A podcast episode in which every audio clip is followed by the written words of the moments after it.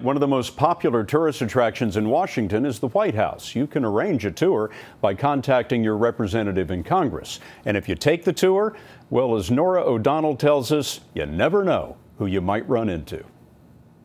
Every now and then I get to come with a surprise.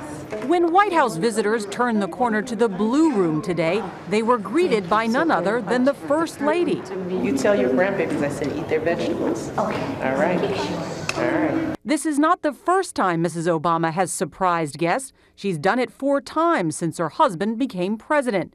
And today she welcomed her visitors with open arms. Did you expect to see me here? Surprise. Surprise. Unprepared to meet America's most famous wife and mother, some were overcome with emotion. I don't cry. Oh, cry.